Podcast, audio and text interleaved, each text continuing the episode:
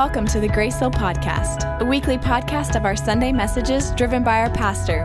Grace Hill exists to bring God's biblical truth to your everyday life. As we begin this week's message, we invite you to open your Bibles and capture what God has in store for you today.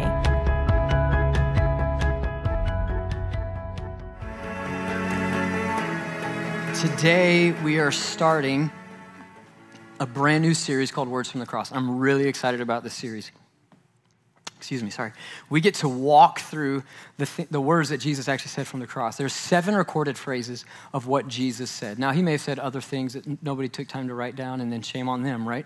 But, but what we have are seven recorded phrases of Jesus that he said from the cross. And we're going to start and we're going to work for the next seven weeks leading up to Easter. That's right, Easter is seven weeks away. It is fast approaching, right? It is uh, upon us, right? It's just right there. And so that means things around here start getting busier. We start ramping up things, doing a little more, and trying to make things better and get things right, get things in order and all of that. Sure, that's what that means. But, but Easter is an incredible time for us to celebrate the resurrection of our Savior. Amen? Like that is, that is a pivotal moment, not just in, in, in, our faith, but in the history of mankind, right? It is a pivotal moment in the history of our world. And so we have the opportunity to celebrate the resurrection of our Savior, which tells us then that we serve a living God which is an incredible thing. We serve a risen Savior. So we don't serve a, a, dead person or a former prophet who died and never rose, right? We serve a living God, which is an incredible, incredible thought. And so this week we start this series. And my heart for you in this series is that we understand the, the, the desperate need of salvation. Now, for many of us, or most of us, or maybe all of us in this room today, we have a relationship with Jesus, right? And we have that, that, that, that forgiveness of sin and we've had that repentant moment when, when we are reunited with christ in relationship or reunited with father in relationship. But I, my hope is that through this we understand the depth of the need around us.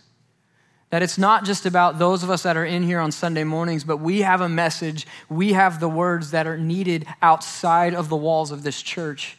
And that if we are to be the men and women of God that we are called to be, then we need to understand and carry the weight of, of the magnitude of salvation and the desperate need for Jesus. So, my heart over these next seven weeks is that we begin to understand the world's need of a Savior. The world's need of a Savior. So, with that being said, let's jump into this week's and let me set it up this way. So, it was a morning not like any other that had ever been the day before was a gruesome, it was a heavy, heavy, more, heavy day where, where Jesus was, was put on trial and, and sent to be beaten. And he was struck with the cat of nine tails. According to, to historical studies, that means they struck him 39 times with this whip that had uh, leather strands with, with metal and bit, bits of bone in it. So that when it hit the skin, it would dig in. And when they would pull back, it would rip. It was a gruesome, bloody affair. And they said 39 lashes was the most any human could endure because 40 would kill a man. So Jesus had just endured the 39 lashes and hanging on to life. Pontius brings him back in front of the people, and it was not good enough for them. And they cry out, Give us Barabbas. They said, Give us the murderer that we know is a murderer and trade him for that man. And finally, Pontius gets to the point to where he washes his hands and says, He's yours, do with him as you please. And we know then the next day was the time in which they took Jesus and they threw him onto the rugged cross. They threw him onto this rough piece of wood. And it wasn't a soft, gentle laying. This man's already been through a lot. Let's, let's carefully lay him and place him where he needs to be so that we can get him on the cross. No, they treated him as the scum of the earth. They took him and they threw him onto the cross, grabbed his hands and grabbed his feet, placed placed them where they needed to be so that the, the handmade rough nails that were created by the Romans could penetrate through the hands and feet into the wood to, to firmly grip the body to the cross. And as he's laying there hung to the cross, as they begin to lift him and raise him, he utters his first words and he says, Father, forgive them. For they do not know what they're doing. Today, I want us to understand the weight of the words of Jesus in that moment. I want us to feel the weight of what he cried out in that moment and understand the full magnitude of the words, the full depth of those words in that moment, what it meant for you and what it meant for me, and what it meant for those who were hanging him on the cross. I want us to walk through this a little bit today. And I know that it already comes out as this heavy, heavy message, but I have to tell you that it is, in fact, that. This is a heavy message. The first thing we need to address is this that this is a, the prayer is a fulfillment of a prophecy. It will just, just clarify this. In, in, in, Isaiah 53 12, it says, Therefore I will give him a portion among the great, and he will divide the spoils with the strong, because he poured out his life unto death and was numbered with the transgressors. And I'll pause for a moment, meaning that he who had not known sin took sin upon himself, right? For he bore the sin of many and made intercession for the transgressors. This is Jesus in that moment interceding on our behalf, interceding for the transgressors as he's being hung to the cross, as he's being hoisted up, as he's being lifted into place. He is interceding on our behalf. He's fulfilling that prophecy in that moment. But it, this is not just a moment of fulfilling prophecy. Jesus isn't trying to just mark off a box here and saying, okay, that prophecy has now been fulfilled. What's next, right? That is not the meaning or the intent behind his words, because what it does is it reveals the heart of Jesus to us in the very moment. It reveals the heart of Jesus to us in that very moment. I mean, this verse could be understood as a prayer directly uh, prayed for those who nailed him to the cross, or directly prayed for those who, who had, had turned him over to the hands. It could have been a prayer directly for the people that were mocking him and who were shouting at him. It could have been just for those in that moment where Jesus is saying, Father, forgive them. They don't know what they're doing. And, and that could be a fair assessment. And we could look at it in those terms and we could say what Jesus did in that moment is he prayed specifically just for those around him and saying, God, they don't realize I'm your son and we just need to let this one go. But I think the weight of his words go far beyond that, right? My question is where would we be if his prayer was just for them? Where would we be if the prayer just stopped for those few that were around or a part of his crucifixion? Where would we be without the, the, the, the prayer that, to go on beyond that moment? What if, what if intercession had ceased after that moment when we know that, that Jesus is at the right hand of the Father interceding on our behalf? What if he would have stopped in that moment? What if the forgiveness Jesus prayed was only for those who nailed him to the cross? The very reason Jesus died was for our forgiveness. His prayer was uttered so that even the greatest of sinners could find a pardon for the sins from the grace that flowed from the cross. It was specific in the moment because he, he was saying, I'm, I'm, I'm praying for those here who are committing probably the worst sin we've ever seen or heard of on the face of the earth. They murdered the Messiah. And he's saying, even for these here, God forgive them. They don't know what they're doing. The big thought today, the big idea is this the depth of our sin is overwhelmed by the height of the grace of Jesus. The depth of our sin is overwhelmed by the height of the grace of Jesus. With that being said, let's, let's work towards an understanding of, of these words of, from the cross this morning. The first thing in your notes today, uh, as, as we get into this, is the unknown depths of our sin the unknown depths of our sin. I would say that there's not a person in this room that, that truly fully grasps and understands the, the depth and the depravity that, that our sin is, right? We don't fully get it. Uh, you know, it, it, could simply just be about the, the, the murder that was taking place where Jesus is praying and saying, Father, they, they, don't know what they're doing. They don't realize I'm your son. They don't know that. They, they don't know that, that, that here I am, the Messiah. They're unaware. So, Father, forgive. They just, this is done in ignorance. This is just an act that they just, they're carrying out their orders. And he's saying it just for them.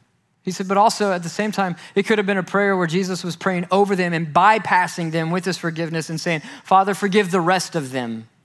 Forgive the rest of them because they don't know what their sin is doing to them. Forgive the rest of them Forget these right here. We're calling that unpardonable. Those who are killing me, they don't receive forgiveness, right? He could have prayed it that way, but he didn't. He didn't pray it either one of those ways. He prayed an all inclusive prayer for all of us who are ever born and walk on the face of this planet. He says, Father, forgive them. Forgive them. Like I said, I don't think we fully understand the effects of sin on the human soul. When a sinner sins, he is casting insult at God. In his sin, he calls God a liar. He says, God, you said that, that sin was a life of death and that sin is a life of despair. But I say that in my sin, I feel more alive. In my sin, I feel like I have greater life than I've ever known. And so when a sinner sins, he's calling God a liar, saying, You don't know what's best for me. I know what's best. You're wrong. He's calling God a fool. He's saying, You think that your laws are so great and that they're going to lead me to greater blessing. You think your way of righteousness is so good that it's going to lead me to a life that is blessed because of the way I live. And he says, Look at the life I have. It is so good. And in my sin, I have accomplished these things. I have made this for myself. In our sin, we call God a fool. But I think the greatest problem with our sin is this that when we sin, we reach for the crown off of the Father's head and say, I need to be king of my life.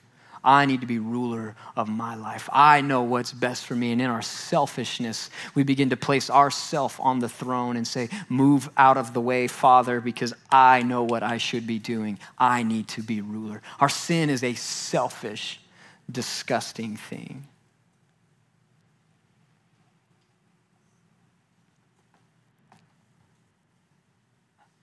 To understand that God hates sin, right? He hates sin. Now, I'm not talking about how 99% of Americans hate the New England Patriots, right? Except for those that are oddities around the country and all that live in Massachusetts, right? Right? They all, you know, we all like, man, I hate the Patriots. We know they're cheaters, that they're completely immoral. I mean, look at their owner. We're not going there. Just, I'm to leave it at that and walk on, uh, right? And yet, at the end of the season, they get a they get a Super Bowl trophy. Like, oh, so we, you know, like, oh, I hate the Patriots. But God doesn't hate sin in the same way. Lauren and I, in 2013, we bought this house on one acre of land. It was our little piece of the American dream, right? It was awesome. We were out in the country, and we found out day one of moving there that our neighbors had dogs that were kin to the pigs that Jesus cast demons into. Um, what I think happened, and this is, you're not gonna find this in the Bible, this is just my assumption, is that some of the pigs didn't run into the water and drown. Some of them shot up the hill and went and started creating some weird breed of dogs with the pigs that were demon possessed, all so that they could move in next door to us.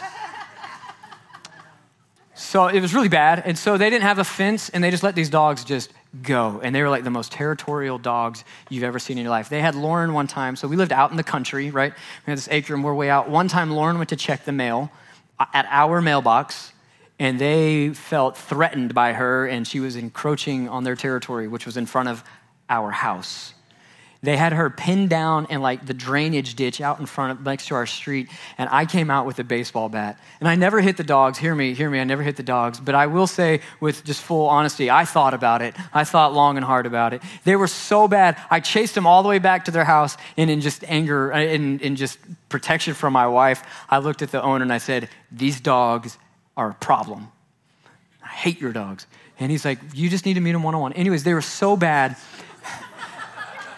True story, they brought him over one at a time, and he said, this one, one of them was very kind and very sweet when it was just by herself, and the other one, he literally said, Oh, this is Josie. She's a crackhead. And when the owner of the dog refers to the dog as a crackhead, you know it's demon possessed, right? Like at the end, you just go, somebody was nearby, somebody cast out a demon, and it fled to that dog, and then they moved in next to us.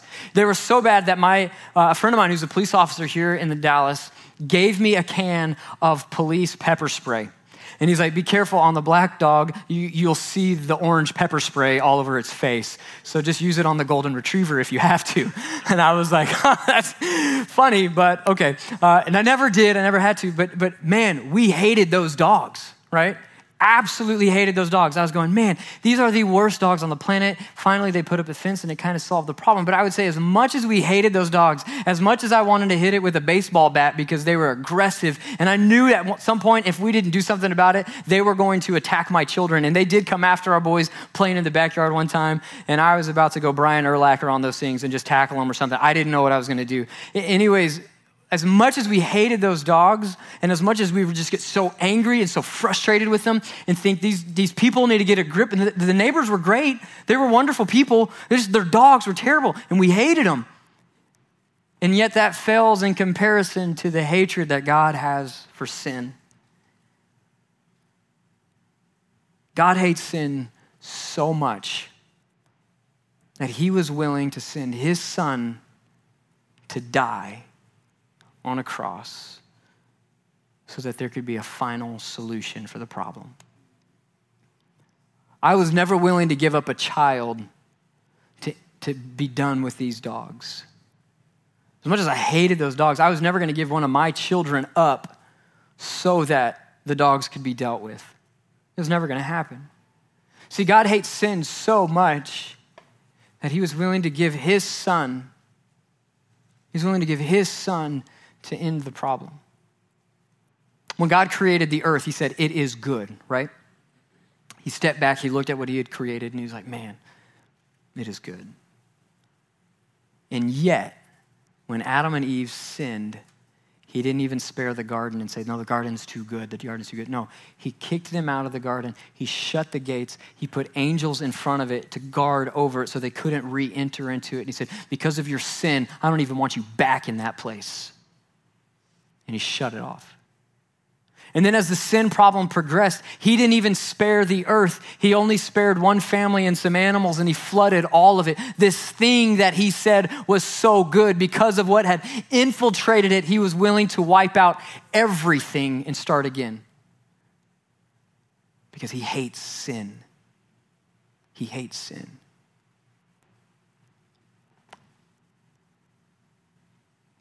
I have a friend that's a uh, he's a youth pastor at another church, and his wife uh, works for a large corporation. And so from time to time, they go on these. He'll go on these corporate trips with his wife, and they go to different places. And there's one guy in particular that works in the office that just is is borderline obnoxious, right? He always gives my friend a hard time about being a pastor and just kind of like, just constantly just messing with him, just trying to poke and jab and just and trying to be funny, right? And at some point, my friend is just like, oh, it just gets old, you know? It's just like, come on, dude. And he told him one time, in a sense of just like flaunting the sinful nature that he, he walks in and lives in, he said, You need to have me come speak to your students. And he was like, Why would I ever have you come and preach to our students? And he's like, This guy is, is always just anytime they go on a trip, the dude's just hammered, and it's like work's paying for it. I'm getting toasted, right? And just like every single night, just just plaster, and just and then has like the foulest, crudest mouth, and just everything, just everything. And Corey's like, oh, this is okay just a little more and we can go home and you know i can kind of just get like wash it off or something i don't know and he said and won't quit and you won't quit and he finally said he said to him why would i let you speak to our students he's like man they need to know what a good sinner looks like they need to know what it's like to really sin. They need to i can show them how to do it. And he was like i would i would never do you know and we kind of we can kind of laugh at the situation the story but don't you know that that grieves the heart of the father don't you know that that grieves the heart of the Father? Because He says, Man, I hate sin and I hate what you're in and what you're walking in, and I have something greater for you in this life that if you would just trust me and, and surrender to me. And, and, and, we find this, this sense of, of, of grieving that the Father has over sin. He hates sin so much, He was willing to let His Son die on the cross. I feel that no person can fully know the sinfulness of sin. We don't get it. We try our best to grasp and understand it, and, and by the grace of God, we, we, try, we walk outside of sin, right? And we have the freedom to walk away from sin. And, and it's through that we, we get that aspect of it. But I don't know that any of us ever fully grasp the sinfulness of sin. In fact, I, I, I think Jesus recognized that in his words when he said, They don't know what they're doing. Forgive them because they, I'll say it this way it's as if he said, Father, forgive them because they truly have no idea how much this sin they are living in is hurting them. They don't know the depths of the selfishness in which they're walking in. They don't realize the separation they are causing. They do not know what they're doing. Paul writes in 2 Corinthians 2 8, he said, None of the rulers of this age understood it, for if they had, they would not have crucified the Lord of glory. Paul saying, if these men understood what was going on, if the rulers of the world at that time understood what was happening, they would not have allowed it. If they grasped it, if they understood it, it would have never taken place. If they fully understood what was happening, it would have never happened. I think if the men that were nailing Jesus to the cross would have had a moment of realization and understanding, it would have softened even the hardest of hearts in that moment. I feel that they would have had to drop the hammer and the nails and back away and say, Oh God, forgive me. I don't know what I'm doing. And in that moment, we understand why it had to happen. We know that there was a sin problem, therefore, it was necessary. But I believe that if those men knew what they were doing, they would have walked away. And in the same way, he continues that prayer forward, not just for the men right there, but for those of us here even now, because it was our sin that put Jesus on the cross. He says, Forgive them, Father. They don't know what they're doing. He's saying, From now until the end of time, all the sin committed, all the sins that are coming, I take them all on me in this moment now. And he says, Father, forgive them. They don't know what they're doing. Because God hates sin so much, he endured the worst pain he could know in putting his own son on the cross. There's a phrase spoken in a moment. Father, forgive them. They don't know what they're doing. Spoken in a moment, but it rings true for all of eternity. As, as each new generation comes forward and the world of sin has entered, his, world, his words still ring out Father, they don't know what they're doing.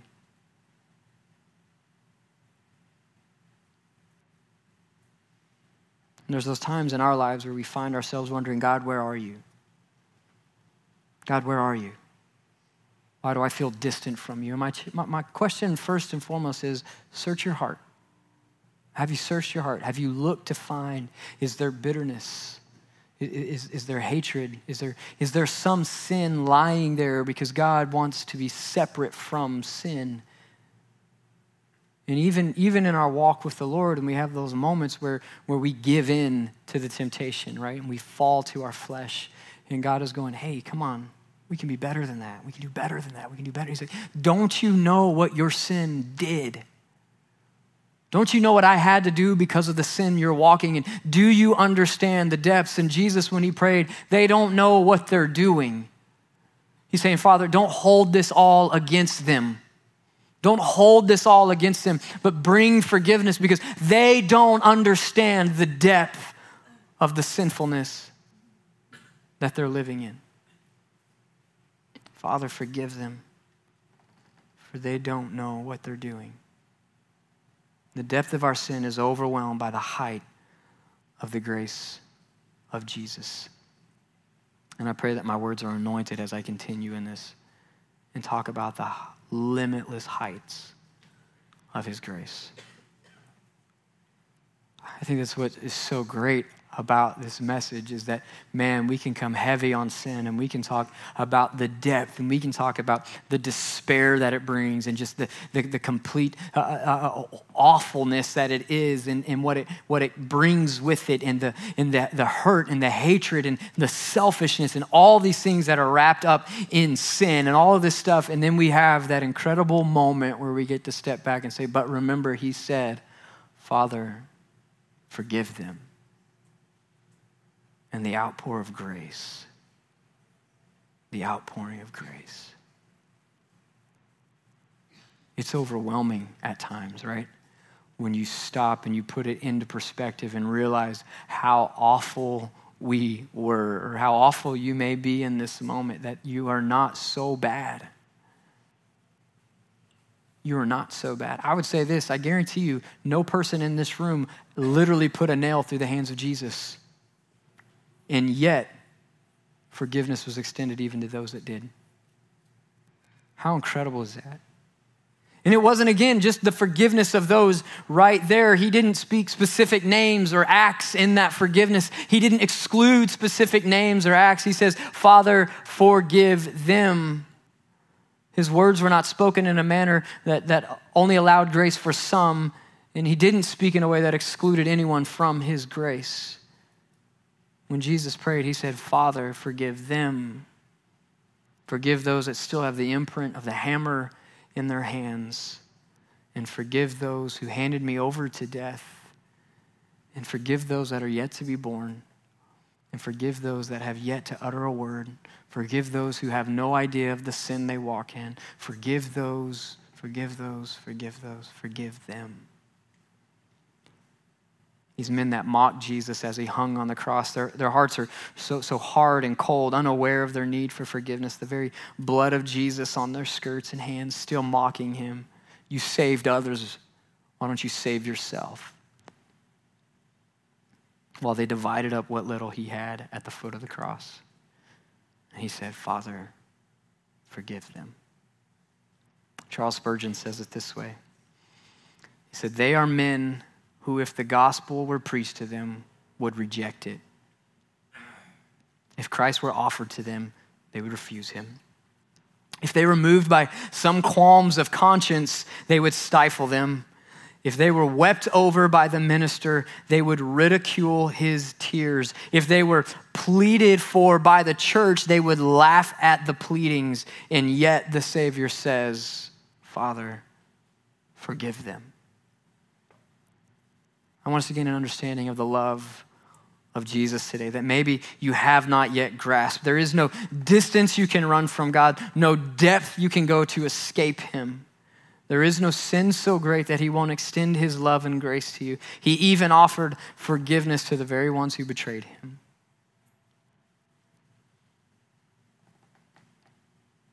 He prayed forgiveness for all, the worst of the worst, and even those that we would deem as the best of the best no one excluded, no one withheld from. He extends His grace. His words open the door for grace. Think of that. His words opened the door for grace. I think it's incredible that that we find and we know that, that Jesus is at the right hand of the Father now interceding on our behalf, right? As he goes to the Father and he's praying for us, praying for us, praying for us. And what we see in this moment was the beginning of that process of intercession for all of us, right? And, and that we have recorded. And he's, he's interceding on our behalf. He's going to the Father and he's praying and he's praying and he's praying. And he's saying, Father, forgive them, forgive them, forgive them. And so as we then acknowledge our need of forgiveness, as we acknowledge our need to repent and our need of a Savior, the forgiveness has been asked for, and it's that opening then of our words to receive grace. His words spoke out grace, our words allow it.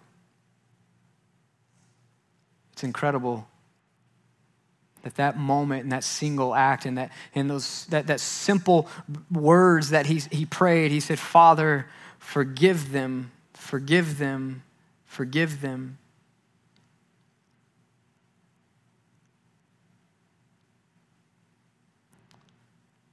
The statement uh, uh, again, Spurgeon, he says, where he loves us, he loves us for his own sake, not because of the worthiness of the object of his love. While we were still sinners, Christ died for us. He loves us because he loves us, not because we deserve his love. Not because we deserve what have, I, what have I done to deserve his love, right? And yet he loves us anyways. It's it's our sin that put him on the cross, but it was his love that kept him there. They mock him. They say, You saved others, save yourself, save yourself. But because of the love that he had for you and I, he denied himself the right to save himself, to ask for the angels to come. Because you know the Father's heart was grieving as he watched his son die. And if he would have said the prayer, if he would have asked in a moment for him to take that from him in that moment, after he had already said, Father, take it from me, but not my will, your will be done, and he had surrendered to that moment, and if he, he would have gone to that extreme and said, Okay, I can't do this any longer, this is more than I can bear, he would have said, Take him, get him right now, pull him off that cross, be done. But he didn't ask that. He said, Father, I understand, and my love for these people goes far beyond anything I've ever experienced or known, and I'm willing to take it for them. Forgive them. Forgive them. Father, forgive them. The source of grace is found in the God of grace, not in the receiver of grace. Like I said, it was his words that open the door for grace. It's our words that allow it to be received. God pours out his grace. And he's gone, Jesus has gone to the Father and asked for our forgiveness, and it is our moment of turning and repentance and asking for forgiveness in which it's poured out on us. I don't want us to misunderstand his words that because Jesus spoke forgiveness over people in that moment, that now all are forgiven and all is pardoned. Yes, it is there and available. It is waiting for anyone who turns to the Father and says, Forgive me. I see your Son as my Savior. I, I, acknowledge that Jesus is the Messiah, that He gave His life for me.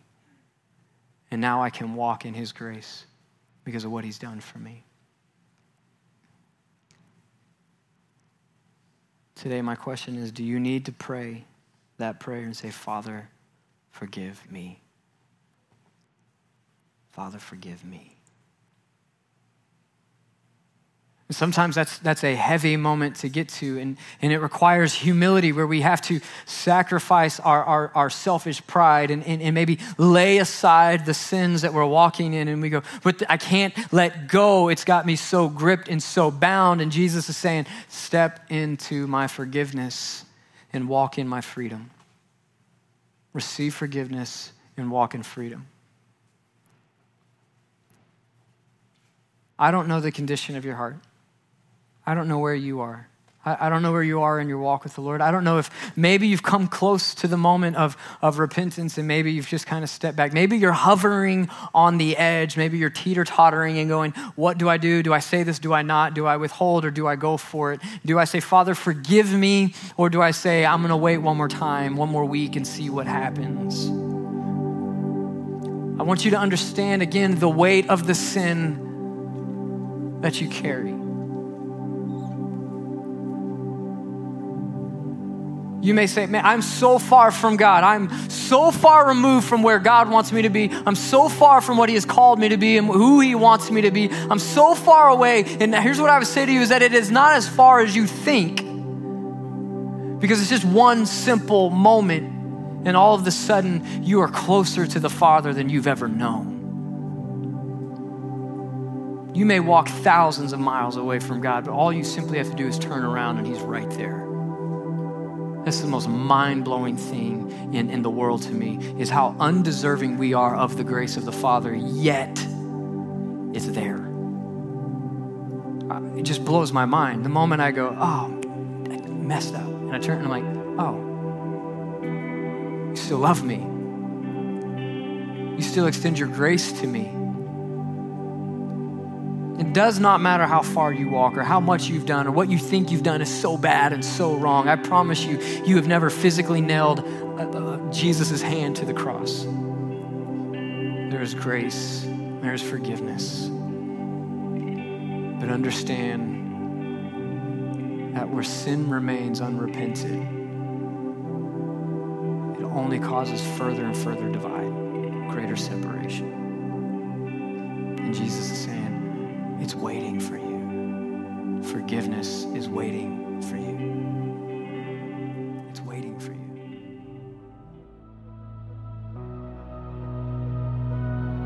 Thank you for listening to this week's podcast.